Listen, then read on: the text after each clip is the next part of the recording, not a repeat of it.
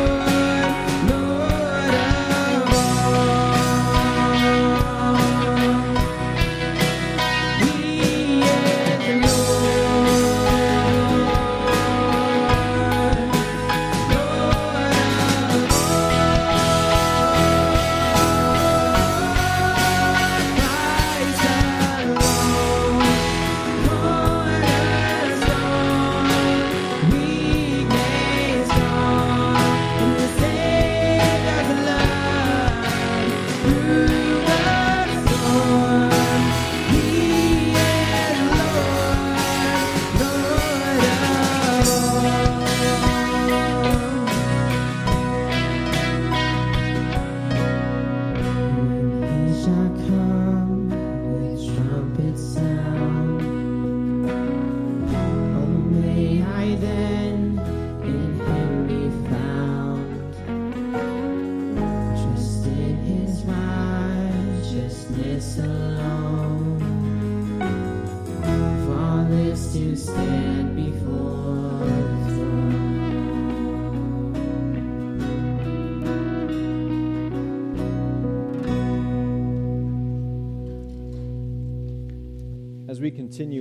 singing and worship, I want to read the first six verses of Psalm 89. We're going to look at God's covenant with David, David today.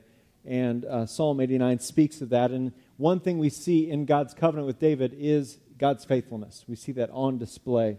And Psalm 89 speaks of that. I will sing of the Lord's great love forever. With my mouth I will make your faithfulness known through all generations. I will declare that your love stands firm forever, that you established your faithfulness in heaven itself. You said, I've made a covenant with my chosen one. I've sworn to David my servant, I will establish your line forever and make your throne firm through all generations. The heavens praise your wonders, O Lord, your faithfulness too in the assembly of the holy ones. For who in the skies above can compare with the Lord? Who is like the Lord among the heavenly beings? Father, we are grateful that there is none like you, that you are worthy of worship, that you are exalted, you are high, you're majestic, you are holy. And God, we're grateful that you're faithful, that you're faithful to a thousand generations, that your faithfulness is on display in your covenant with David, it's on display in your covenant with us as Christ followers. Thank you that you are, for your steadfast love, being fixed on us as your children. God, as we give and as we sing and as we worship you this morning, may we be reminded of your faithfulness. May we declare your faithfulness, not only to the next generation, but to our own hearts. Holy Spirit, move and work in our midst this morning. We love you and be glorified. We pray this in Jesus' name. Amen.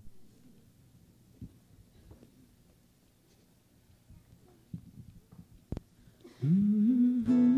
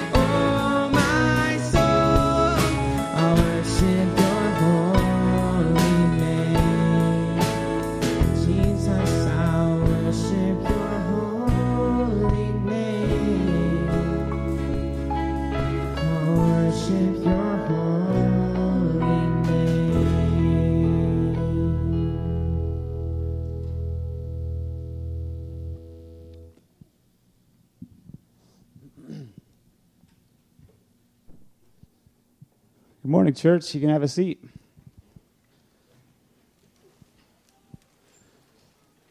I'm Kevin Funk, one of the elders here at Crosspoint. I'm really excited to see everyone here today. Um, I hope during this time of communion is that we can all put our focus on Jesus. Uh, for most of us, uh, we don't have to work tomorrow, and uh, with the beautiful weather, I'm sure there'll be uh, plenty of amazing memories created. But for right now, I pray that you will hear God through me. As we spend time with our families this weekend, and this being a family service, I wanted to share some childhood memories I had growing up in church. Every Sunday, I would attend church services with my family, and I can't tell you now how precious these memories are to me today as God went home to be with the Lord a couple of years ago. I remember during the afternoon services playing with my Legos in the benches. I remember my dad always having an assortment of candy in his suit pocket, knowing that one of his kids needed something to munch on. From Necco wafers to Lehman football mints to Sen-Sen, if anybody knows what those are. I could always count on my dad having something to hand out. I also had plenty of observations of my dad throughout the services. I can still hear his voice trying to stay in tune with, with the hymns. I can remember his heavy eyelids on occasion. And then I remember his contagious smile when I would give him a tap on the leg to stay awake. I remember watching him kneel and pray. And man, did that guy pray a lot. Not just in church, but you know, every every night before bed, every single night, I just watch him praying. I remember his leadership in our home, uh, but most importantly, I remember his unmatched passion for Jesus and his love for other people. What I don't remember while growing up in our church was the act of communion, or really even hearing that word. I had no clue what communion was. I think I was around 16 when I witnessed my first communion. It was with my girlfriend at the time, now my wife, at her Lutheran church. Looking back, it saddens my heart that I never really knew what communion was or what it really meant. I had a hard heart towards God back then, and therefore I really didn't ask any questions or really care to find out what it was. That's why I don't want one person leaving here today not to understand what the act of communion is or just think it's some weird ritual that every other church does. Uh, the best way I can describe why we do what we do here at Crosspoint is because of the perfect example of Jesus that we try to imitate. Now, Jesus led the first communion right in front of his disciples and showed them how to do it. In Luke 22 19, Jesus says, Do this in remembrance of me. So Jesus wants to do something to remember him by. And this is something all believers can come together in community as one complete body of Christ. Communion is a symbolic way to remember what Jesus did for us. Communion is to simply celebrate Jesus' life, death, and resurrection. Communion is to simply celebrate Jesus' life, and now he is simply seated at the, at the right hand of God, and now he's reigning over heaven and earth. Please understand that this is a sacred time between you and the Lord. it, it is a time to remember what Christ did and a time to celebrate his victory over death. It's also a time to x ray your own heart. If you feel convicted by the Holy Spirit of a lingering sin, communion is a perfect time to confess it to God. Psalm 139, 24 says, See if there is any offensive way in me. Lead me in the everlasting way. If anything, if anything about Jesus is recorded in the Bible, you know, it's definitely something to pay attention to. Uh, the last part of the verse in 1 Peter 2.21, Peter says, He is your example, and you must follow his steps in light of this verse, I see Jesus as our ultimate example. So as we try to imitate him, we become more and more like him. Spending time with someone is really the only way to get to know that person, right? So, getting into a daily routine with our Bibles, talking with others about Jesus, what Jesus has done for us, talk, taking your eyes off of yourself, and seeing the needs of others around you are just a few ways to cultivate that relationship with Jesus. So, as we take communion, the bread represents his body, that was broken down for you and I. The juice represents the blood that was shed on the cross. The same blood that wipes away all sin is the same precious blood that was spilled on the ground and is available to cleanse every sin for every person who understands and is ready to accept his freely given gift. If you have not made that most important decision in your life, by asking for forgiveness of your sins and letting Jesus reign your life, uh, please let the trays pass you by. But if you're ready for Christ to reign your life, you can use this time of communion to take that ultimate step and confess your need for a Savior. Now, I realize you may still have some questions, and that's okay. After communion, after communion is over, let someone know that who has confessed this already, and they can begin to walk this unforgettable journey with you. Now, Jesus is the only one that can wipe away every sin. Yes, even that really nasty one that you might be thinking of right now. I used to have a deep wound of regret I thought I could never get rid of. Every time I was reminded of this utter embarrassment, it felt like I had a uh, backpack of gravel on my back until I gave it to God. Someday I will share that power of God's grace and healing in my life, but for now, I would ask that those of you who need to confess, repent, and turn away from your current ways of living, that this is a great time to profess your allegiance to Jesus. So please hear me when I, when I say no, no matter what you have done, you can never out sin God's grace in your life. He loves you more than words can explain. Uh, so, parents and grandparents and aunts and uncles, older siblings, those of you who know Jesus on an intimate level, the little ones are watching, just as I was 30 some years ago. We can never tell what is sinking in and what isn't, but we do know for sure that they are paying attention and learning from us who are older. As we take communion together today, please take some time and explain to your kids, young and old, what the bread represents and what the juice represents. This family service is a perfect time to be an example and a leader in, for your family.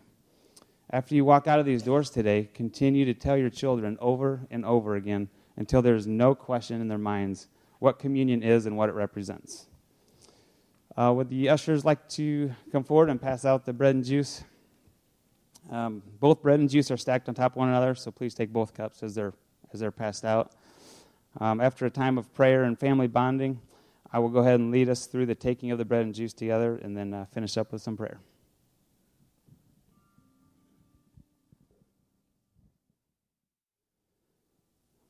First Corinthians 11 23 through 25 says, On the night when he was betrayed, the Lord Jesus took some bread and gave thanks to God for it.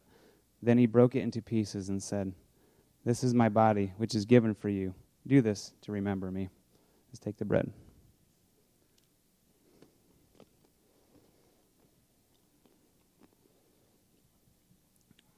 In the same way, he took the cup of wine after supper, saying, This cup is the new covenant between God and his people, an agreement confirmed with my blood. Do this to remember me as often as you drink it. Let's drink the juice.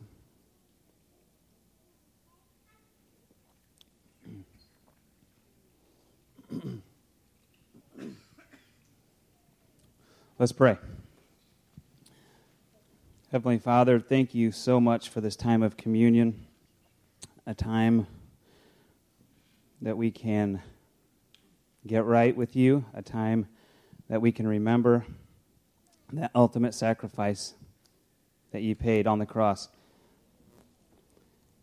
We thank you so much that as the as a group of believers we can all gather around each other and just remember your incredible life, your incredible, perfect life for us. And we just thank you so much. Just an unbelievable sacrifice for every one of us to have a free, a free gift of salvation through that blood that was shed on the cross. Lord, I just uh, want to thank you for the freedom that we get through that sacrifice. An unbelievable freedom that is found in, in no other place, no other person. Lord, I'm thankful for the, uh, the freedom that we have found in this country through this 4th of July weekend. We just thank you for the military that keep us safe from day to day. Lord, I pray for the parents and grandparents and those who are raising up their kids in their homes. I pray that they are leaders and that they will share what this time of communion will mean over and over again. Lord, I'm so thankful for these times together that we can be together and just pray to you and just love on you. Thank you once again. In Jesus' name, amen. amen.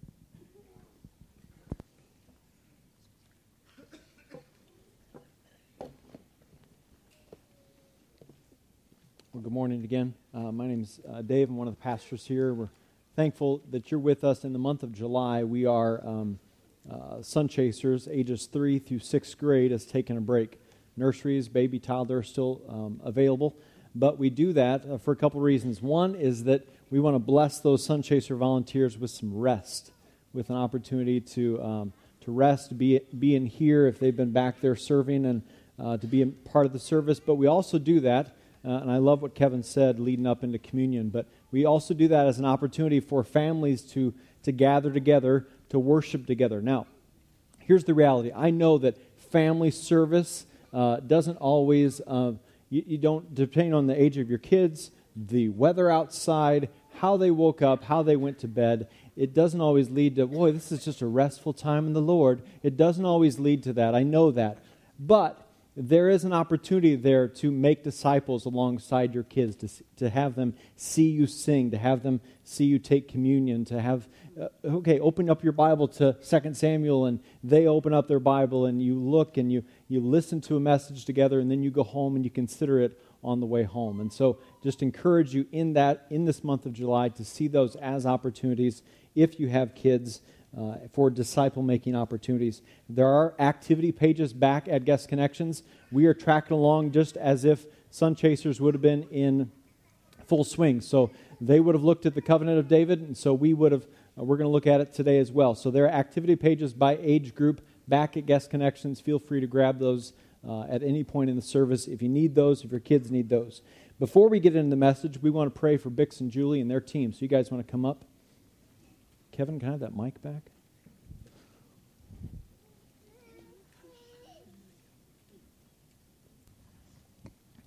Uh, Bix and Julie are heading to the Middle East here uh, this month on a mission trip, and some of their team uh, are with us. And so I just wanted to have an opportunity to pray for them, hear how they're uh, how they're going to be used and what they're going to be involved in, and keep in mind really keep in mind I do money. need to preach after this. We said 10 minutes for you. So, uh, hello and good morning, everybody, and uh, thanks, Dave, for allowing us to be here. Uh, and thank you, everybody, for your prayers and concerns and questions about us uh, going to the Middle East. We do leave next Saturday, uh, bright and early, 5:45, and uh, we get back on the 22nd of July. So if you pray, remember us or think about us, pray for us. Uh, our team, this is not all of it, but majority. There's 13 of us, and if you don't know me, I'm Bix, and this is my wife Julie. And for some of you, you may know Daryl Neal. He went to Eureka High School and graduated for them. Jesus forgave him. I will too. This is John Parker and John, or his wife Elizabeth, right here, and their son Noah. And we have Michelle Gladstone and Elizabeth and, and Berkey, Liz Berkey. So um, just real, I'm going to try and be brief. And you've heard me up here before say, well, we're doing VBS, blah blah blah blah blah. I want to tell you a story of what happened last year. Uh, we get into Aboud, and Aboud's about 12 miles northwest of Jerusalem. And uh, we're planning on doing VBS from 9 till noon. No, Catholic Church is doing theirs from 9 to noon, so you're going to do yours later. Well, we get there, we find out that the Catholic Church is taking their kids swimming on Saturday. The priest has told their kids if you go to their VBS, then you're not allowed to go swimming. So we know of one child that came to our VBS. He went back the next day. The priest spit in his face and slapped him. And uh, our pastor, Abdallah, uh, went and talked to him during the week, and the priest said, I don't believe the same God you do, and I don't believe in your Jesus, blah, blah, blah, blah, blah. This gave us a chance to pray, and some of us were on that trip, well, Daryl and Julie and I. I think we're the holdovers. There's a couple, there's some that aren't here, but we got to pray for the priest. I received an email a month ago. They're asking us to come and share the gospel with 150 kids. That is a praise. So um, be praying for that. But 150 kids to share the gospel with. What a change of heart. So, some other things we're going to be doing other than VBS. Um, for the first time ever, we're doing a men's Bible study, which Daryl's leading. We're doing a women's Bible study, and the Bible study is uh, actually in three parts Friday night, Saturday night, and Sunday night. We're doing a women's Bible study and a women's retreat on Friday night, Saturday, and Sunday night. And that's a, a brand new thing for us. And uh, we're doing VBS. We're expecting 75 to 100 kids, and we're taking the kids swimming. And that is a treat because we're in the desert. So, but it's a treat to ride the buses with no air conditioning, and you probably put 30 or 40 kids on a 20 passenger school bus, and we'll smell pretty bad by the time we get back. So, um, in a brief, a brief synopsis, uh, we're going there to tell the people about Jesus. And one other thing that we're adding, we, we will be doing home visits like usual, but we're also planning on going and doing street witnessing and we're going into the Muslim section to do that. So it's, uh, do we feel, I don't feel endangered, but does anybody here feel, no? We're, we believe that we're in God's will, and if we're in God's will, He will take care of us. So thank you. I want to thank you for your contribution because we will use that money to give the kids snacks and a drink and the leftover money we're going to use to take them swimming. So thank you very much.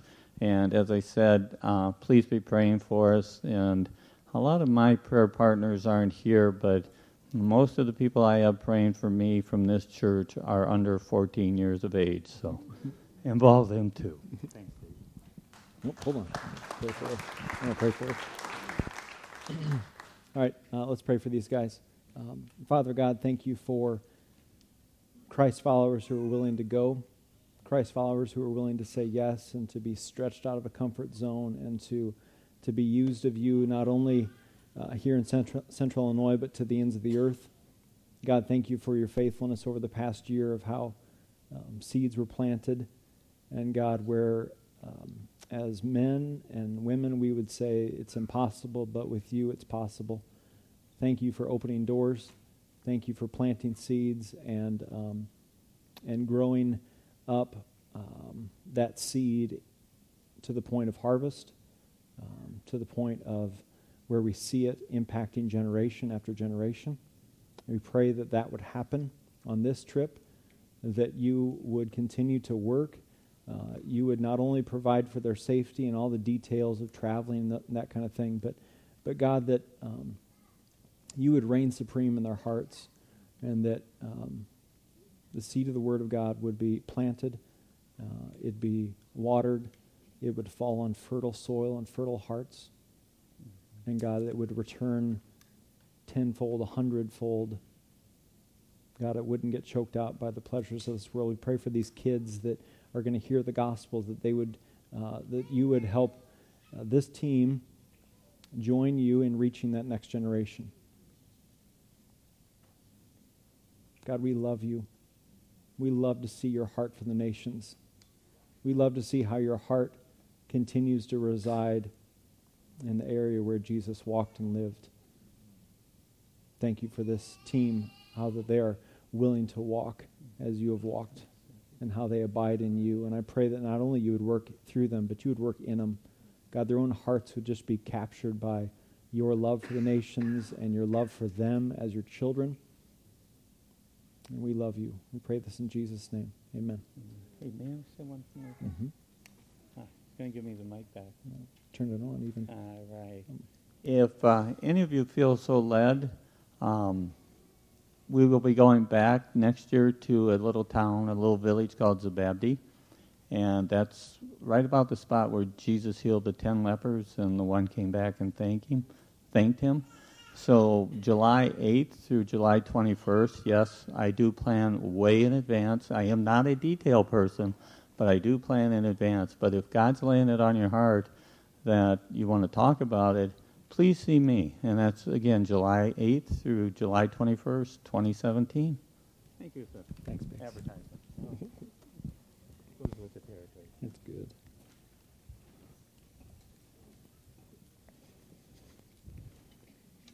So continue to pray for them this month as they uh, are served. If you have a Bible, get to uh, 2 Samuel 7. In June, we are in 1 Samuel looking at uh, King Saul and King David. We're going to be looking at King David this week and next week. Uh, and now we're moving kind of into 2 Samuel. And so we're going to watch the first two and a half minutes of this video to kind of catch us up to speed about where we've been and lead us up to 2 Samuel 7. So watch this. The book of 2 Samuel. Check out the video on 1 Samuel where we were introduced to the book's three main characters, Samuel, Saul, and David, and then also to the book's literary design, which first introduced Samuel and then traced the rise and fall of King Saul in contrast to the rise of King David. 2 Samuel tells the story of David as Israel's king, and in two movements. There's a season of success and a blessing, followed by a huge moral failure and then its sad consequences. And then the book ends with this well crafted conclusion that reflects back on the good and the bad in David's life, generating hope for a future king to come from his line. So 2 Samuel picks up after Saul's death, and David surprises everyone by composing this long poem where he laments the death of the very man who tried to murder him. And so once again, the author, he's presenting David's humility and compassion. He's a man who grieves the death even of his own enemies. After this, David experiences a season of success and God's blessing. All of the Israelite tribes, they come to David and then they ask him to unify all the tribes as their king. And so the first thing David does as king is to go to the city of Jerusalem. He conquers it and he establishes it as Israel's capital city, which he renames as Zion. And from there, David goes on and he wins many battles and expands Israel's territory. Now, after making Jerusalem the political capital of Israel, he wants to make it their religious capital as well. And so he has the Ark of the Covenant moved into the city. And then in 2 Samuel 7, he tells God, now that Israel has a permanent home, he thinks that God's presence should also get a permanent house. So he asks if he can build a temple for the God of Israel. But God says to David, thank you for that thought, but actually I'm going to build you a house, a dynasty. Now, 2 Samuel 7, this is a key chapter for understanding the storyline of the whole Bible. Because God here makes a promise to David that from his royal line will come a future king who's going to build God's temple here on earth and set up an eternal kingdom. And it's this messianic promise to David that gets picked up and developed more in the book of Psalms and also in the books of the prophets. And it's this king that gets connected to God's promise to Abraham. The future messianic kingdom will be how God brings his blessing to all of the nations. And it's right here, in the midst of all this divine blessing, that things go horribly wrong. David makes a fatal mistake. Not fatal for him, but for a man named Uriah, one of David's prize soldiers. So from his there. rooftop, David sees Uriah's wife, Bathsheba. Um, we're going to pick up that next week, looking at uh, David and Uriah, and yes, or David and Bathsheba, and um, yes, that will be a family service and it will go well for you. It's okay. It won't lead to um, too many crazy conversations at lunch, hopefully. Um, but uh, I'm not preaching, so if it goes wrong, it's not on me. Um, so, good luck, Elder Ron. Um, so, today we're looking at chapter 7, a key chapter in the overall storyline of Scripture. Uh, this chapter is known as God's covenant with David, or the Davidic covenant. And this is happening around uh, 1000 BC. So we're reading about something that took place over 3,000 years ago, and yet here's the thing it has implications for our lives today. Every time we open up, open up our Bibles, we've got this opportunity to learn about our God, to learn about his character and who he is. We too often overlook the very thing that's sitting in front of us. We say, God, tell, teach me, help me experience you. And it's sitting right in front of us, the Word of God, to tell us who God is. And so often we neglect it. So today, in looking at this one chapter, I pray that we'll get to know our God better. Because what we see David, we, we see David get to know God better, and it lead to worship. It lead to him worshiping the Lord. And I pray that does for us as well as we look at this. On the back of your program, there are a few key points that we'll be working through, but the very big idea here is that I want us to walk away with is that God is faithful. Our God keeps his promises. He is not a God who backs out of a promise, but He is forever faithful in a covenant promise that He made 3,000 years ago. He is continuing to remain faithful to it, and He will forever. Sunchaser kids, I've got a question for you. Have you ever broken a promise? Have you ever told that friend, I like how hands shot up right away. I love that honesty. But have you ever told a friend of, hey, I'll sit with you at lunch? And then another friend asks you, and mm, you didn't sit with that first friend, you sat with this friend. Or you, you told a friend, hey, I'm going to come over this weekend and play, or, we're going to go to recess and we'll, we'll play kickball together, or whatever you play, foursquare. And, but then you get to recess or you get to the weekend and it doesn't come to pass. Or how about this one? You told your parents, yeah, I'll, I'll, I'll listen next time, I'll obey next time. And then that next time came and you didn't listen and you didn't obey and you didn't do it perfectly how you promised. You broke a promise. Raise your hand, kids, if you've broken a promise before. Right. Now, adults and students, teenage students and hype students, have you ever broken a promise? Yeah, we all have in this room. That's the nature of promises. Now, that's not an excuse to say, oh, who cares? I break promises. It's not that but it's just the reality of, of, of being, uh, having a sinful nature and having fallen short of God's glory. But our God, He keeps His promises. All our hands are raised, but the Lord, when He makes a promise, He follows through on it every single time. Our God is faithful to those who love and trust in Him. You and I need to know that not just in eternity, but the here and now. That we serve a God who is faithful, the, faithful to give grace to the humble, faithful to meet all our needs according to his glorious riches in Christ Jesus, faithful to be present with us, faithful to comfort us when we grieve, faithful to save when we repent and believe the good news, faithful to, to not lose any one of his children, but seal them with the Holy Spirit. Knowing God is faithful, it leads us to worship. One commentator said, 2 Samuel 7 is the most crucial theological statement in the entire Old Testament. In many ways, this chapter echoes back to the previous parts of Scripture and then points us forward to the coming Christ in the New Testament, eventually, all the way to the very last chapter in the very last book of the Bible, Revelation. So we're going to go from Genesis 3 to Revelation 22 this morning. And tucked right there in the middle is 2 Samuel 7. God's covenant with David. And thus far, in this chronolo- chronological journey, we've looked at different covenants or promises that God has made. So, first of all, let's go backward, see how this story builds up to this point, to see God's, how God's covenant with David echoes back to specifically that one with Abraham. In Genesis 3, God tells Adam, promises that one day an offspring will come to crush the enemy, to step on the serpent's head and bring about redemption and restoration of this world, to return a people back to a place that is spoken of in Genesis 1 and 2, God's original design. From there, we jump to the story of Noah and the flood in Genesis 6 through 8. And God promises that He will never destroy all of creation again with the flood. The sign of that covenant, that promise, is a rainbow. He, he will preserve His people to the end. Then we jump to the, to the covenant that God makes with Abraham, Genesis 12, 15, and 17. And God tells Abraham this in Genesis 12, verses uh, 2 and 3 And I will make of you a great nation, and I will bless you and make your name great, so that you will be a blessing. I will bless those who bless you, and him who dishonors you I will curse. And in you all the families of the earth shall be blessed.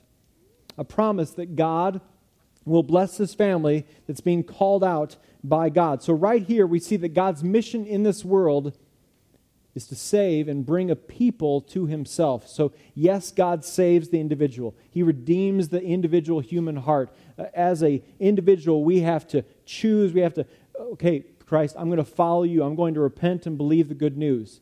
And yet, so God saves the individual, but God saves that individual and then brings them in to a family, unites them to a family once orphaned, now adopted with the Heavenly Father, and so brought near in that regard with one another. So God's desire is not just to save a person, but a group of people, a family. And we see that revealed as early as Genesis. We see this worldwide mission unfolding. Then we skip to Genesis 17, the Lord reminding Abraham of this promise. He says in verses 6 through 8, I will make you extremely fruitful, and I will and will make nations and kings come from you. I will keep my covenant between me and you and your, and your future offspring throughout their generations, so as an everlasting covenant to be your God and the God of your offspring after you.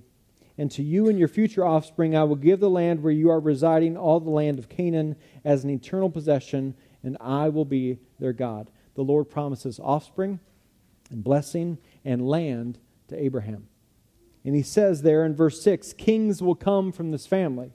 So, right now, we're looking at one of the kings that have come from this family, as well as being pointed to the King of Kings that will come from this family. And in that covenant with Abraham, God is continually saying, if you notice, He says, I will, I will, I will, I will. I will do these things. I will be faithful. I will be true to my promises. I will accomplish what I intend on accomplishing, and nothing will stop that mission. We often say, I will. I, will show up.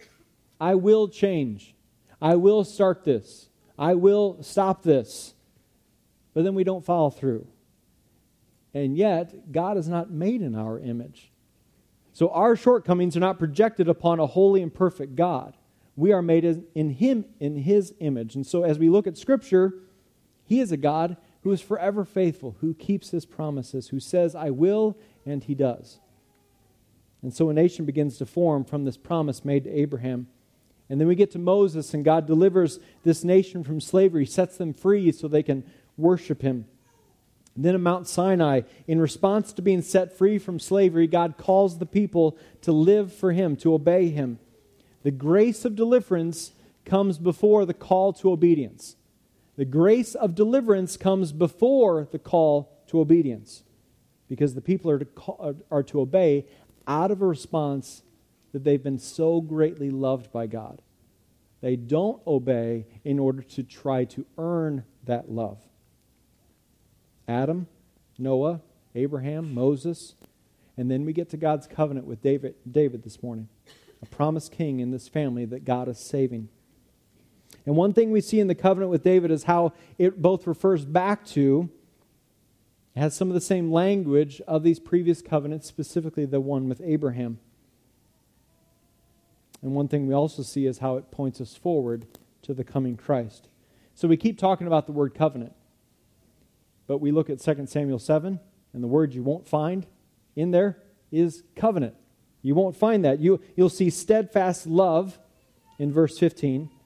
But in Psalm 89, which we read earlier during offering, we see the word covenant referring, referring to this chapter, this moment when God enters into a covenant or a promise with David.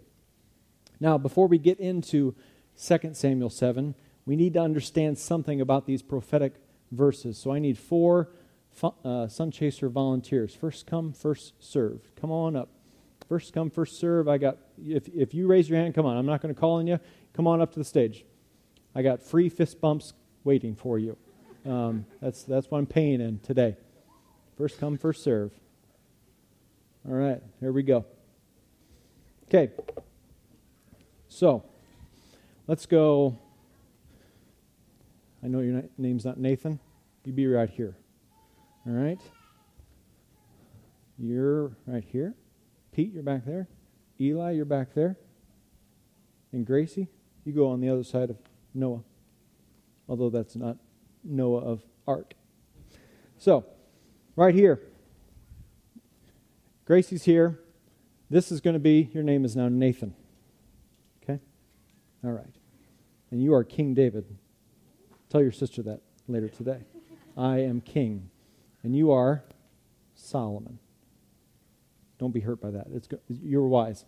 Um, how many girlfriends you got? No. Um, Eli, you go back there. Okay? Now, Eli, don't let this go to your head today, but you are, who do you think you're going to be? If you're asked a question in church and I say, who, who's a good person to guess? Jesus. You got it.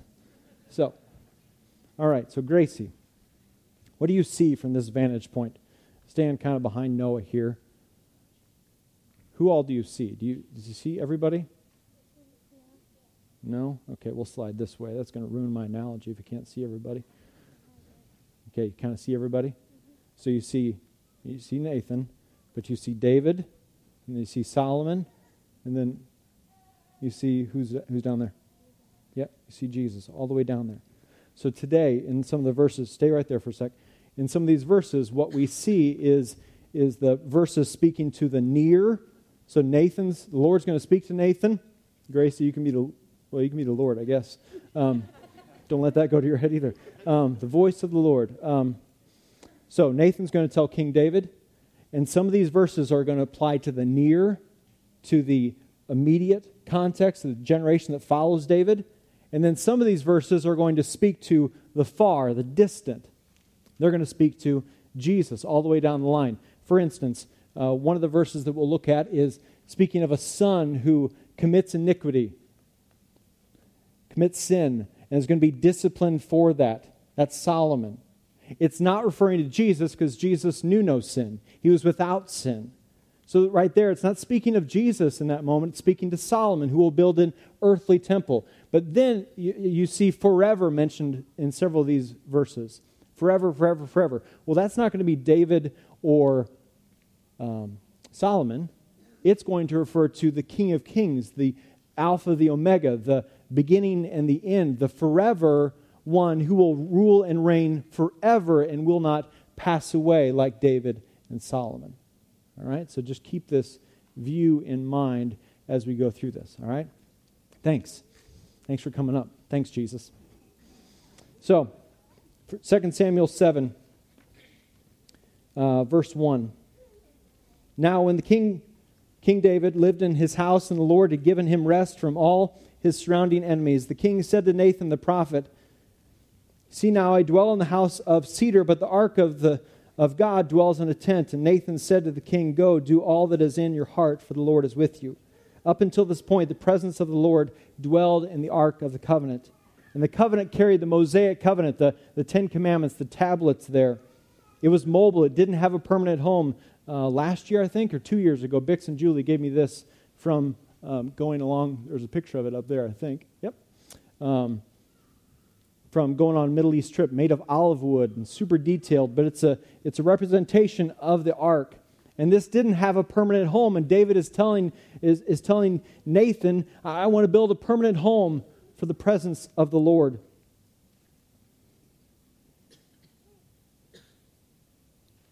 But the Lord is going to turn David's plans on their head.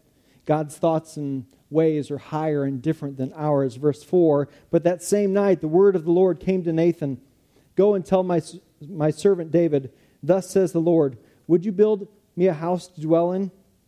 I have not lived in a house since the day I brought up the people of Israel from Egypt to this day, but I have been moving about in a tent for my dwelling. In all places where I have moved with all the people of Israel, did I speak a word with any of the judges of Israel, whom I commanded to shepherd my people, Israel, saying, Why have you not built me a house of cedar? So, David, I'm not concerned with you building a house for me, nor have I been concerned about this since Exodus he continues to speak to the prophet Nathan. Now, therefore, thus you shall say to my servant David, Thus says the Lord of hosts I took you from the pasture, from following the sheep, that you should be prince over my people Israel, and I have been with you wherever you went, and have cut off all your enemies from before you. The Lord wants to remind David of all that he has done. I called you out from tending sheep, I anointed you as king. I've been with you, protected you from Saul's desire to try to kill you. I've overcome your enemies for you. You are my servant, and I am your faithful God. And out of that faithfulness, verse 9, I will make you make for you a great name, like the name of the great ones of the earth, and I will appoint a place for my people Israel and will plant them, so that they may dwell in their own place and be disturbed no more and violent men shall afflict them no more, as formerly from the time that I appointed judges over my people Israel, and I will give you rest from all your enemies. The Lord told Abraham he would make his name great and give him and his people land to dwell in, and offspring would come. The Lord is making these same promises to David. I will make your name great. I will give you a place in the kingdom and in this next section, the Lord promises that offspring and future generations will follow David. These promises are building upon the previous ones that have been made to Abraham that show us the storyline of salvation from Genesis 3, from, from, uh, from Adam to Noah to Abraham and to Moses and now to David, the storyline of salvation throughout all Scripture. The Lord continues, 2 Samuel 7, verse 11. Moreover, the Lord declares to you that the Lord will make you a house. So David had said, I'll build you a house, Lord. And the Lord said, No, I'm going to build you a house, but it's going to be so much more than just a brick and stone house. When your days are fulfilled and you lie down with your fathers, when you die, I will raise up your offspring after you, who shall come from your body, and I will establish his kingdom. He shall build a house for my name, and I will establish the throne of his kingdom forever. I will be to him a father, and he shall be to be and he shall be to me a son. When he commits iniquity, I will discipline him with the rod of men, with the stripes of the sons of men. But my steadfast love will not depart from him, as I took it from Saul, whom I put away from before you. And your house and your kingdom shall be made sure forever before me. Your throne shall be established forever. In accordance with all these words and in accordance with all this vision, Nathan spoke to David. God would build a house for David, meaning a family, a kingdom, a dynasty, the house of David. And so again, we see the near and far in these verses. Remember that picture that we looked at earlier with the kids the, the near of Solomon, the son who will follow David, but the son who will commit iniquity, who will sin against the Lord, who will need to be disciplined by God the Father. And yet we see the far being spoken of. The word forever said three times there. Well, that doesn't refer to David and Solomon, that refers to Jesus. Verse 11 I will establish the throne of his kingdom forever. Verse 16 and your house and your kingdom shall be made sure forever before me. Your throne shall be sta- established forever. God promises to make David's kingdom last forever. And in order for that to happen, then another son of David, not Solomon, another son of David will have to come who will reign forever and build a lasting house, a lasting kingdom, a lasting dynasty of people who have been saved by the grace of God set free from the enslavement of sin, and now are set free so they can love the Lord, worship the Lord supremely above all else. This son of David, though, will be vastly different than Solomon. He will be eternal. He will be without sin. He will be the one to step on the serpent's head. He will be the one through whom every nation will be blessed. He will be the one who perfectly obeys and fulfills the law he will be without sin. His name is Jesus. And all those Old Testament covenants point to Jesus. This is why Matthew opens up his gospel, his gospel account in Matthew 1 1. He says this The book of the genealogy of Jesus Christ, the son of David, the son of Abraham. Matthew wants that Jewish audience who will read this gospel account to see that Jesus is the fulfillment of all these promises and, come, and that comes from the same family line a family that God is calling to himself for his purposes. Throughout the New Testament, Jesus is spoken of as the Son of David, which every time we see that, we should think 2 Samuel 7. As we read these words from uh, 2 Samuel 7, what you won't read is the covenant is dependent upon David, or that it's dependent upon Solomon, that it's somehow dictated by their behavior. Instead, this is an unconditional covenant. It rests only on God's faithfulness. For this kingdom to, be established, God will have to do it. And between 2 Samuel 7 and Matthew 1, you've got a thousand years before the Son of David is born, before light breaks through the darkness, before his voice enters the silence. Ten centuries before the promised one. Waiting, waiting, waiting. And in the waiting, the prophets continued to point the people forward to the coming Son of David. Isaiah 9, 300 years after 2 Samuel, 700 years before Jesus is born. Isaiah 9, we don't think about it, we think about it during the month of December because it says this For to us a child is born, to us a son is given, and the government shall be upon his shoulder, and his name shall be called Wonderful Counselor, Mighty God everlasting Father, and Prince of Peace. This child will be different. This child will be the Son of God and the Son of David. You see in various prophets in the Old Testament, books that we'll get into in the coming months, how they're continually pointing to the coming Messiah in that time of waiting. See, God's faithfulness is not impacted or changed because of time. We need that reminder, don't we? Because we don't always wait with joy and delight, or at least I don't. Waiting is hard. Waiting to be reunited with a loved one, waiting for that prodigal child to turn back, waiting on God's timing to reveal a calling. Waiting's hard. But in the waiting, in the supposed silence, God will be faithful. His timing may not be our timing, but He will always be faithful. He is faithful over the thousand years between 2 Samuel 7 and Matthew 1 1. And he was faithful, and he was faithful before that. And he will be for all eternity. In the waiting, we must be people of hope. People who remind one another of the hope we have in Christ. So the Lord has unveiled this promise, this covenant, and what's David's response? Verse 18. Notice how many times he says, O Lord God. Kids, count them up as we read through this. Verse 18. Then King David went in and sat before the Lord and said, Who am I, O Lord God? And what is my house that you have brought me thus far? And yet this was a small thing in your eyes, O Lord God. You have spoken also of your servant's house for a great while to come, and this is instruction for mankind, O Lord God. And what more can David say to you? For you know your servant, O Lord God. Because of your promise and according to your own heart, you have brought about all this greatness to make your servant know it. How many times, O Lord God? Four. Thank you. David initially thought that he'd do something great for God in building him this house. But then the Lord turns it around, and David is so awestruck with God's faithfulness.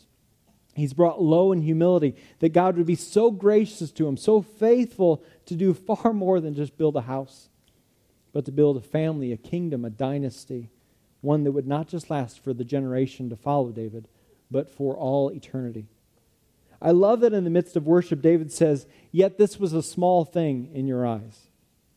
This is such a great reminder for us on God, on who He is, on His majesty, His power, His faithfulness? Is there something in your life that has seemed to diminish the greatness or overshadow the greatness, the faithfulness of God?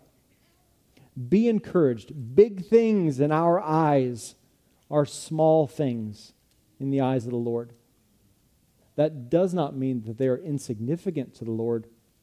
It just means compared to Him, they are small and minuscule compared to his greatness, his faithfulness. Kids, continue to count up, O Lord God. Verse 22 Therefore, you are great, O Lord God, for there is none like you, and there is no God besides you, according to all that we have heard with our ears. And who is like your people Israel, the one nation on earth whom God went to redeem to be his people, making himself a name and doing for them great and awesome things by driving out before your people whom you redeemed for yourself from Egypt, a nation and its gods. And you established for yourself your people Israel to be your people forever. And you, O Lord, became their God. And now, O Lord God, confirm forever the word that you have spoken concerning your servant and concerning his house, and do as you have spoken. And your name will be magnified forever, saying, The Lord of hosts is God over Israel, and the house of your servant David will be, sta- will be established before you. For you, O Lord of hosts, the God of Israel, have made this revelation to your servant, saying, I will build you a house. Therefore, your servant has found courage to pray this prayer to you. And now, O Lord God, you are God, and your words are true. And you have promised this good thing to your servant. Now, therefore, may it please you to bless the house of your servant, so that it may continue forever before you. For you, O Lord God, have spoken, and with your blessing, shall the house of your servant be blessed forever. So, how many times, kids? Well, yeah, give or take. There's lots of O, four, eight, somewhere in there. In David's prayer, you just sense this humility, don't you? This reverence this worship of who God is, how great He is. David's not brought low like he's scum of the earth. He's just brought low to worship a God who is far greater than he is. He's gotten to know the Lord better, and it's resulted in worship. Verse 22 said, Therefore you are great, O Lord God, for there is none like you, and there is no God besides you. For the Christ follower, we are convinced that there's only one true God, the God of the Bible, the God who created us, who created everything, who knows us by name, who saw us in our sin and our failure and our rebellion, and set in motion a plan in Genesis 3 to redeem and restore and save people back to a family. People who would trust in the Lord, who would turn from their selfish ways and trust in the Lord because He's faithful. He's altogether good. 300 years after 2 Samuel, again, the prophet Isaiah is writing verse 20 or I'm sorry, chapter 25. Isaiah writes in uh, chapter 55 an, an invitation that applies to all of us. Come, everyone who thirsts, come to the waters, and he who has no money, come buy and eat. Come buy wine and milk without money and without price. Why do you spend your money for that which is not bread, and your labor for that which does not satisfy? Listen diligently to me and eat what is good, and delight yourselves in rich food. Incline your ear and come to me. Hear that your soul may live, and I will make with you an everlasting covenant, my steadfast, sure love for David. As sinners, we come recognizing that we are empty handed, hungry, and thirsty. That the things we have chased after in this life are worthless compared to the bread of life and the living water found in Christ alone. If you're trusting in Christ, you're in an everlasting covenant with the Lord. You're on the receiving end of steadfast, sure love from the God of all gods. And that's good news. That news should lead us to worship of the Lord in all that we do and all that we say. Isaiah 55 says, Come, everyone who thirsts and is hungry. Then we go to Revelation 22, the last chapter in the last book of the Bible. Jesus has just said in verse 16, I am the root and the descendant of David. And then John records the same invitation to us Come, let the one who is thirsty come. Let the one who desires take the water of life without price, meaning salvation is a free gift given to us by the grace of God. Are you trusting in Jesus this morning? Does your heart reflect that heart of David, that heart of worship in 2 Samuel 7?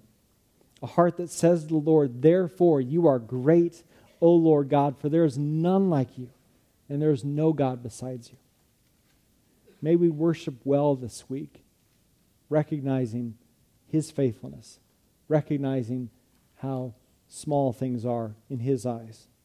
May we live in a way that's continually saying before the Lord, You are great, and there's none like you.